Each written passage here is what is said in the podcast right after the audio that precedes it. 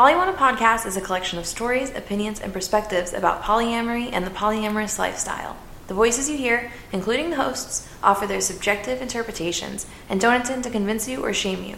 We're just letting you into our vulnerable and complicated little worlds for half an hour. Hi, I'm your host, Britt Vasacek, and I'm going to introdu- introduce my co host, David Corelli. Say hi, David. Hi, David. Okay. That's well, an old joke. I should not do that. No, I'm glad you did, actually. That's a good way to set the tone for the show. How are you, David? I'm doing well. How are you? I'm gonna be fine. I'm so tired.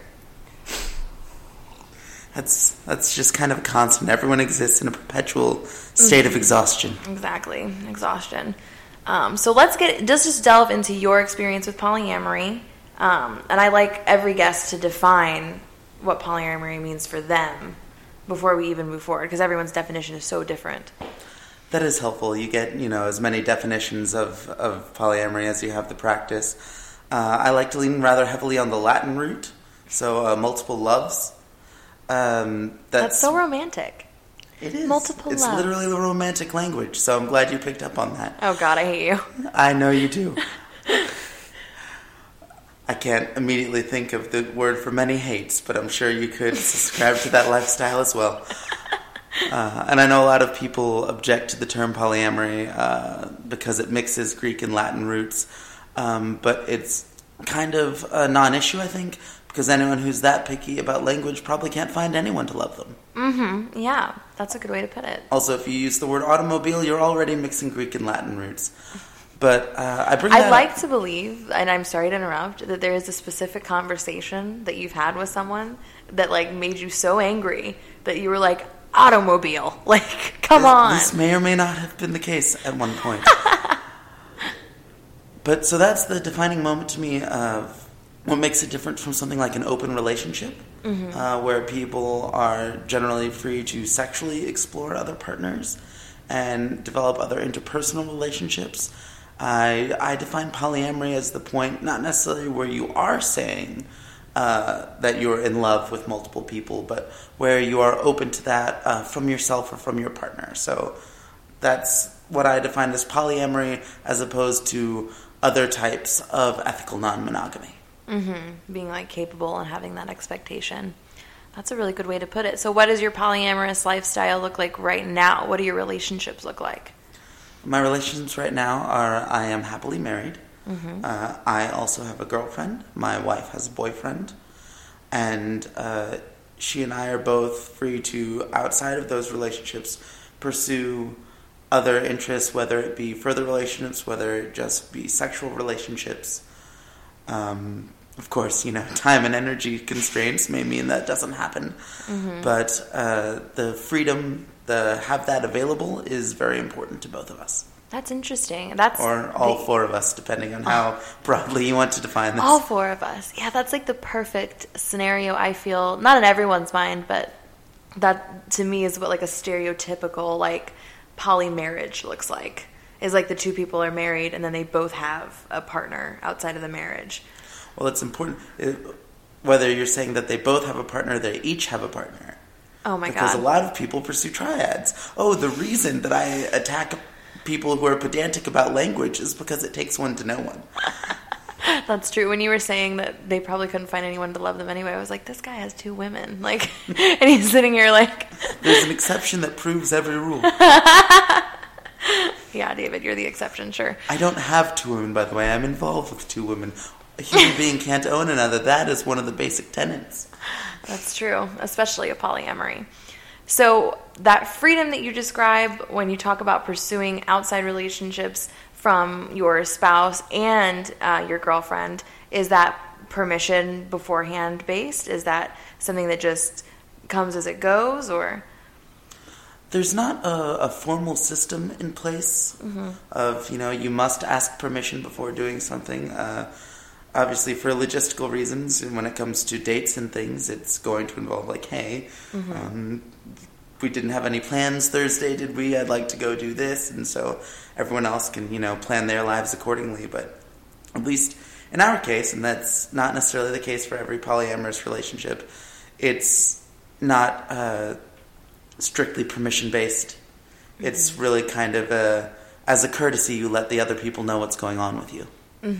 Yeah, I, I was recently talking to a man that I was seeing that's in a marriage, and they have like a hundred percent like no check-in kind of thing, and so they only really know about dates when they're like, oh, there's this girl I'm seeing, and it's like a few weeks later, which I mean is fine, but to me it seems so chaotic, and I feel like just I mean the relationship that you have with your wife, I know just because I know you personally, is super healthy. Um, so anything that David says, like write it down. It's gold because his relationship is like poly goals, like 100% all the way around, um, including your marriage. What makes what makes it different for you um, in the context of your relationship? You've been with your wife for a super long time. A very long time, yes. Yeah, long, long time. Uh, and so, what was the journey like? Because you started monogamous, right? Yes, we started in a monogamous relationship. Uh, it was a very long and a very slow journey. It was very much kind of you know, wading into the pool as opposed to jumping in. Um, uh, a few years into our relationship, we decided that uh, we were comfortable with pursuing other sexual options, uh, just because we, you know, had met each other relatively young, and so our experiences were somewhat limited at that point. So we uh, decided that we were open to other sexual relationships, uh, and actually, uh, in the beginning, it wasn't really sexual relationships; it was other sexual pursuits. So uh, we would occasionally, and actually relatively rarely in the beginning, sleep with someone else, but not form a lasting sexual relationship with that person. Uh, and then a few more years pass, and we decide that uh, we can form sexual relationships where we have regular partners outside of each other. And uh, Would that be where you consider the polyamory starting, or would you consider the polyamory starting when it was sexual pursuits, just by your definition? actually, I wouldn't, by my definition, I wouldn't consider the polyamory starting until even later. we haven't even got to that part of the story yet. Then, No, have we? uh, it was a couple of years ago actually that uh, we decided to that not only are sexual relationships uh, acceptable, but just as sort of the intimacy that can be built during those. You can't tell someone not to fall in love. I mean, you can, but it's futile. They will or they won't. And so when we decided that we could form actual uh, romantic relationships outside of each other. That's when I define this as having become polyamorous. Uh, before that, I considered us to be in an open relationship. So, we know a lot of people that aren't out of the closet.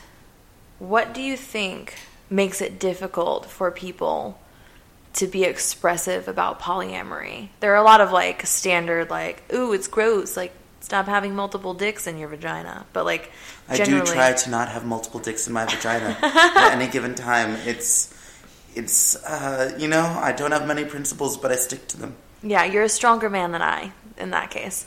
Uh, but there's the there's the dirty sex thing. What are what do you feel from your personal perspective of polyamory makes it difficult?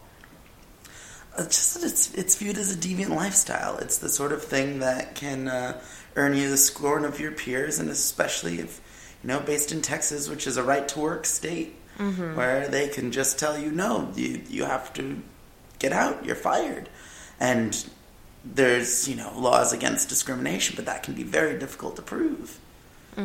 Especially, you know, in a general down economy, where it can be like, no, it was complete coincidence that we learned one day that they had this lifestyle we don't approve of. Then the next, there were budget cuts. Which is very similar to how um, homosexuality, you know, was for a long time. Yes, uh, there are definitely some parallels to be drawn there. Um, I've kind of gone to that well of metaphor many times. There's also uh, the issue of children is a is a big deal. Uh, polyamorous relationships that have children involved, even uh, when the children are in a relatively normal, uh, you know, heteronormative lifestyle, just their parents happen to see other people. Uh, if there's a divorce, that can lose a parent access to their children just because the fact that they engage in multiple consensual adult relationships with the full knowledge and consent of all parties involved, that can make a court decide that they are unfit to see their children. Yeah. That's something that gets mentioned a lot and that scares me a little.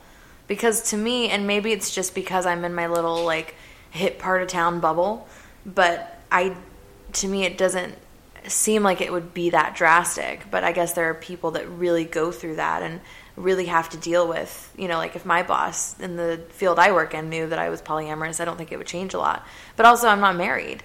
So it's different when people look at a normal married couple and then they, now they see everything differently. They're like, now they see it as uh, unethical, even though it's 100% ethical. Because now it's an institution, you know. Mm-hmm. If if someone's in multiple uh, pre-marriage relationships, it's just it's rather similar to dating. A lot of times, uh, people are very comfortable with the idea of not necessarily dating someone exclusively. Maybe they're not comfortable with it on their own, but mm-hmm. they they're very familiar with it as a thing that happens. Uh, even if you know by their definition it's like okay but by the fourth date you really should you know have someone picked out. But once once you introduce marriage to the equation uh, that that kind of makes people question it because it, it, it calls into question some of the ideas of marriage. Yeah that one person for the rest of your life and Which, the mutual support. Uh, in my case was the scariest part of marriage.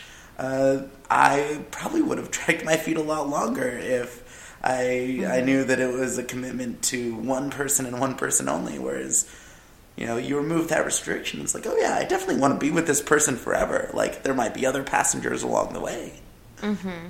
Yeah, that's a good way to look at it. I feel the same way. I don't know if I could even be in a marriage that wasn't polyamorous. Like I love that romantic, you know, and I got married when I was very young. I'm separated now, but that to me was like because it was so difficult for me to be monogamous, I like had to prove that to myself. So I think, you know, the idea of polyamory is still so new to me and I'm so young I haven't and I haven't gotten a divorce yet. Like considering marriage down the line, like that's not even something I think about that often. But it's scary even though I know that I would want to be in a polyamorous marriage, just knowing that the way that people would look at that, you know, unfairly. But and I mean, in the polyamorous community, that's like the holy mecca, is to be able to to have your to have your healthy, you know, relationships all work out in the way that you want them to, without judgment. And there are a lot of people in the community uh, that are opposed to marriage. So even within polyamory, there are people who don't like the idea of because at least legally you can't be married to several partners uh, a lot of people are opposed to the idea of the relationship hierarchy, where you have a primary partner and other partners are secondary, and they don't like the idea of making somebody automatically less than.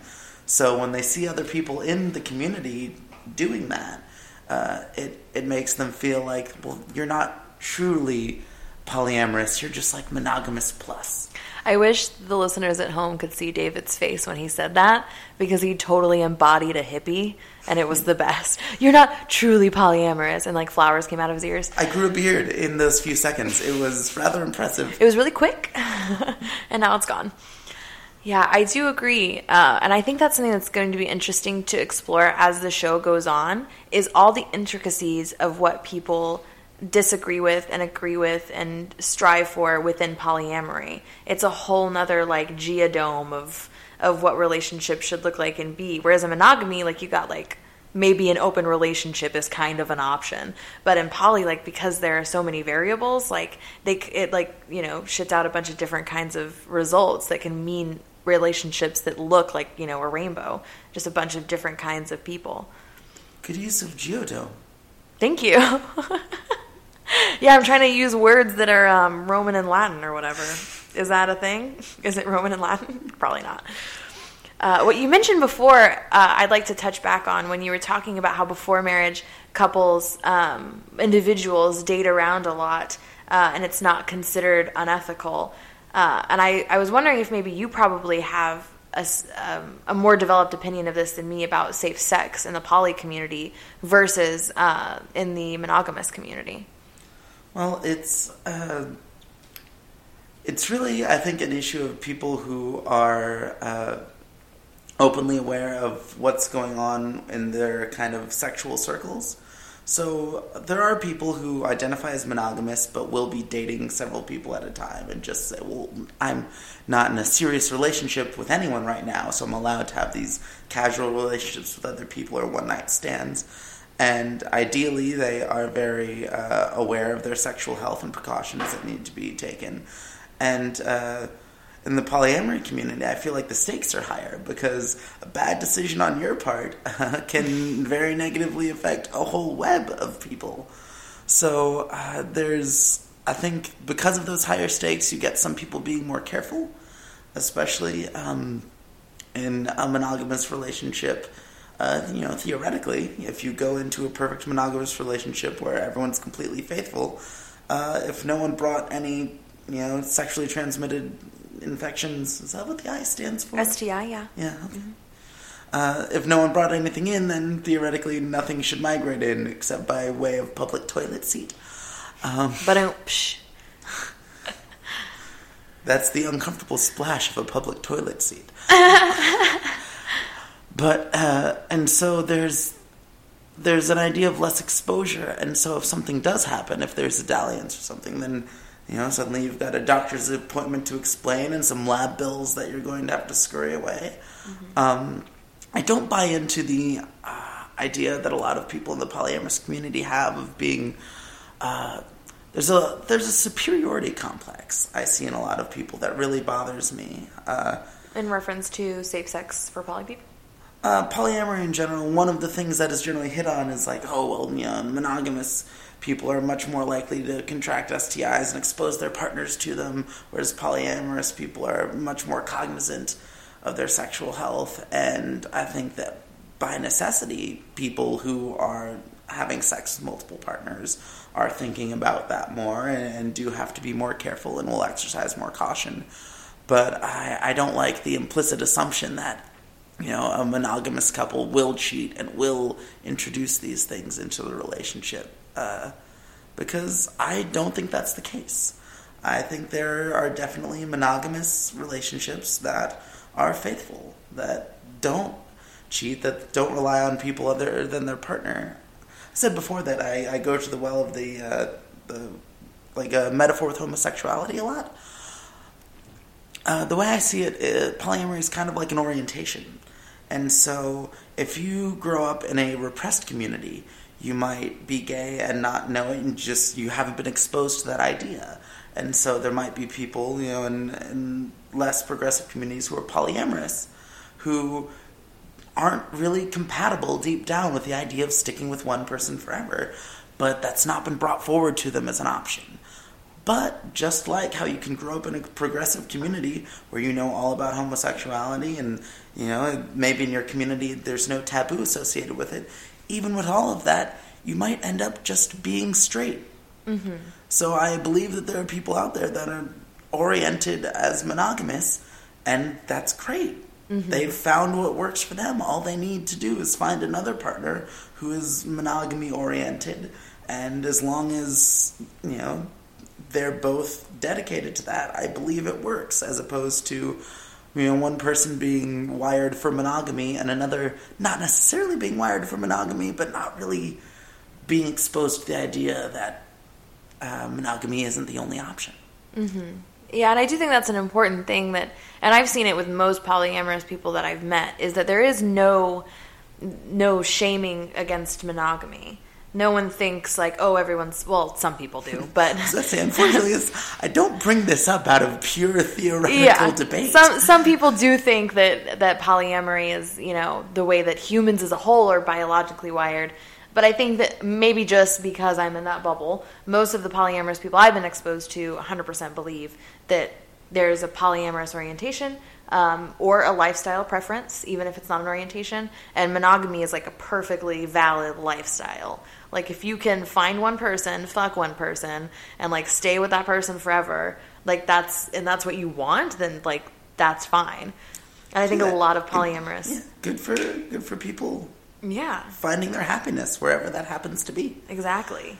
Yeah, and I don't. I do think there is kind of this uppity like I'm poly thing from polyamorous people, but also like it's hard to be poly. So I think like little victories make me feel good about it. Uh, but I don't think any less of monogamy. You know, it's just a lifestyle that I don't think is for everyone. And I think exposing people to polyamory and maybe helping them reach out of that oppressive community is a huge part of not just defining what polyamory is in the context of like millennials and uh, millennial sex and, and safe sex and stuff, but really just so that polyamorous people have kind of a perspective from other polyamorous people about how they feel about what it means and where it comes from. Yes, because uh, the danger of any small community is becoming an echo chamber. And so mm-hmm. uh, I think this is a fantastic way to kind of get different voices in and and you know maybe something will be said on the show that someone in the polyamory community disagrees with so vehemently they'll want to come on as a guest exactly and that way we can get all those perspectives in yeah we don't want to be dedicated to just one of anything including viewpoints Exactly. Yeah. And I 100% I feel I am so wishy-washy with my opinions about not only relationships but myself. And so I don't think I'll ever have one set perception of life and everything else, but particularly polyamory, because there's so many ways you can do it, and there are a lot of things that I want as a person emotionally, but you know when you start throwing in like vocabulary and like structures that you want to pursue, like things become so complicated. It's hard for me to be like, I don't like that about poly You know, it's just like I don't, I'm not feeling that right now. Like maybe if I knew more about it, or maybe if I tried it, you know, like triads, like can't do it. Triads is when there's three people and they're yes, all three like, people are all in a relationship with each other, mm-hmm. uh, as opposed to like a hinge arrangement where one person is in a relationship with two other people, but those two people are not romantically involved. The hinge I like. I well, like a good hinge. It's it's a much it's a much lower energy state. yeah, exactly. It's I and I love by the way the uh, how much polyamorous terminology draws on chemistry. Uh-huh. Uh, I love okay. the term polycule. Tell to me describe more. your relationship status because uh, you know it, just like a chemical diagram you can have like okay well there's a very strong bond between these two atoms and uh, there's an equally strong bond between these two. There's a weaker bond here. And overhead over on this side there's you know some free electrons that can pair and unpair as they wish. I've i've got a bit of a chemistry background so and a lot of the terminology too. So uh, i don't know what you've already covered in the 101 episode, but have you talked about meta metamors? Uh, no, we didn't do any definitions. Oh, okay. Yeah, it was more just it was talking about the uh, Poly 101 meeting. That's what it was talking okay. about. Uh-huh. And the support Uh, group. Well, there is a term uh, called metamors, which describes in that hinge relationship the two people who are not in a relationship with each other, uh, but because you know they're both in a relationship with the same person, there's going to be an interaction. There is an interpersonal relationship there. Mm-hmm. Um, Even if it's not like romantic boyfriend girlfriend, it's like we know each other as like Yes. this, and this is the point at which we know each other. Exactly. Mm-hmm. Um, and just chemically speaking, uh, there there are things that can be uh, para bonded on uh, like a benzene ring, and if you get one removed from that, is it it is a meta bond. So Oh, interesting. so you have your paramour, and then when there's a person who's one removed, it becomes your metamor. I had no idea the relation. That's so fun. How fun and cute. Little polychemistry. And uh, I, I say that because like a, a three atom ring is generally a very high energy uh, configuration that can be difficult to upkeep. Uh, some people have a lot of success with it. I like the way you said that. Well, you know, it's, Some people can. we all have yeah. our preferences. That's true. Yeah, I think I just such a low libido, and but I also don't like to shame any kind of lifestyle. I would love to have a polycule episode where we have like a whole polycule on, and just to watch like the chemistry. Hey, hey, the chemistry of like all of the people interacting in the same place, preferably in a polycule where it's like, um, like a triad where they all interact rather than like kind of like a meta thing, but. Metamors are pretty interesting too. I mean, if we look, I'm sure we can find a complicated enough polycule that's a triad plus. Yeah. Where some members of the triad are also seeing people outside of the triad who might also be seeing people. Mm-hmm. and It- just have like a last dinner's table of like all these Hello, people. and welcome our 43 guests. it's also fun in the within the community, just the small group of people that I think you and I both know, to just draw lines like of how people know each other and the friendships and the metamors and the previously, you know, and everyone is just to me it's fascinating how everyone can um, not always, but most of the time have like a genuine just love like just and you and your wife i think are a great example of that people that are polyamorous and this isn't inherent but i have just noticed that uh, they have the ability to have like very good friendship loves and very good um, like commitment to things you know uh, what do you think poly has done for your life outside of your relationships Um, it's a good question right now. I'm really just kind of glad listeners can't see me blush. Uh. That's so sweet. you know you know you and your oh my gosh your wedding they got married yeah, uh, spoiler alert from some for some listeners out there. Uh, my wife and I did get married. Um, and all of is Dave- event that happened. all of David's friends and all of her friends, that's all that anyone was saying was that you were just, and even people that didn't even know at that point uh, whether or not you know, and you know whether or not your immediate family or your extended family knew, but it's just everyone that was there knew that and pointed that out, whether it was during a toast or to me personally, just talking smack about the wedding, like you know what I mean, just like little wedding gossip. Like that was the number one thing that people said was you guys are so unconditionally loving. Um, I it's hard to kind of define it from the ins- from the inside. You know, it's that's just how we've related to people for a long time. So Do you think that that is that a predisposition that maybe made it easier for poly, or do you think that that was something that came? Um, I would I would say that was definitely a predisposition, and it probably did make things easier for poly.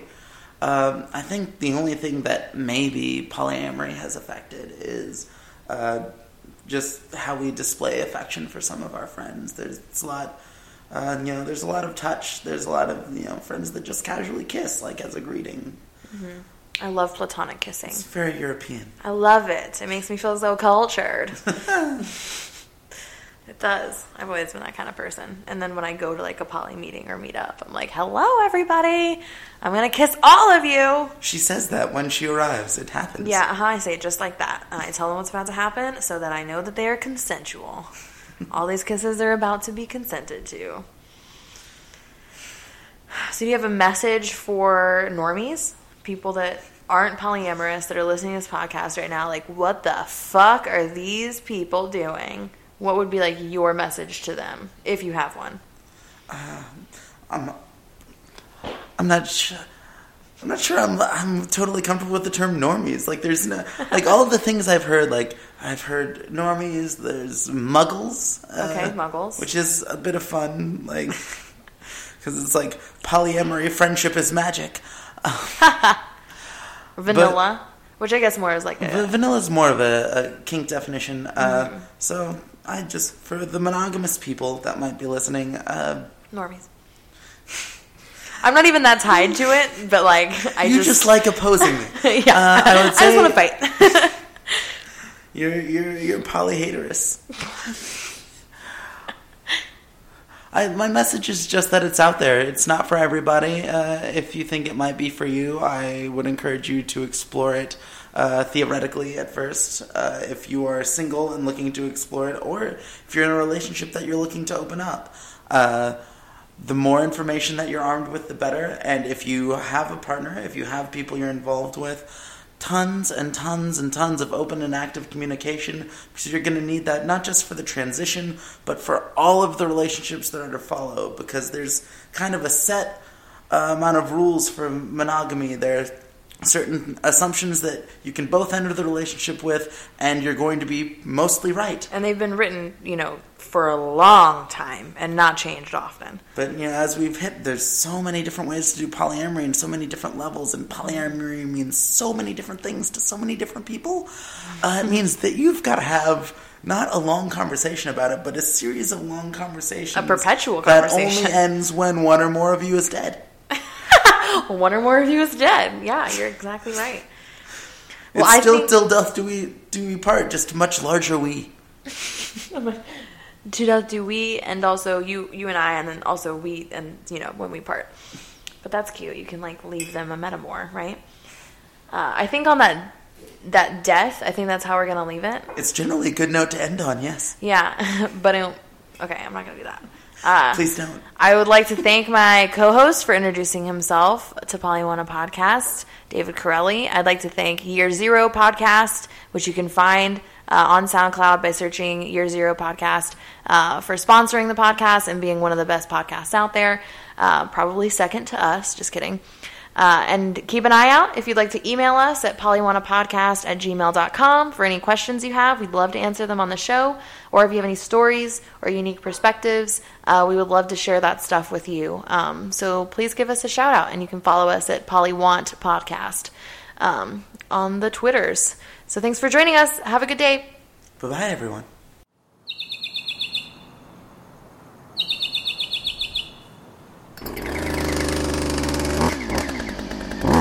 Mockingbird Network.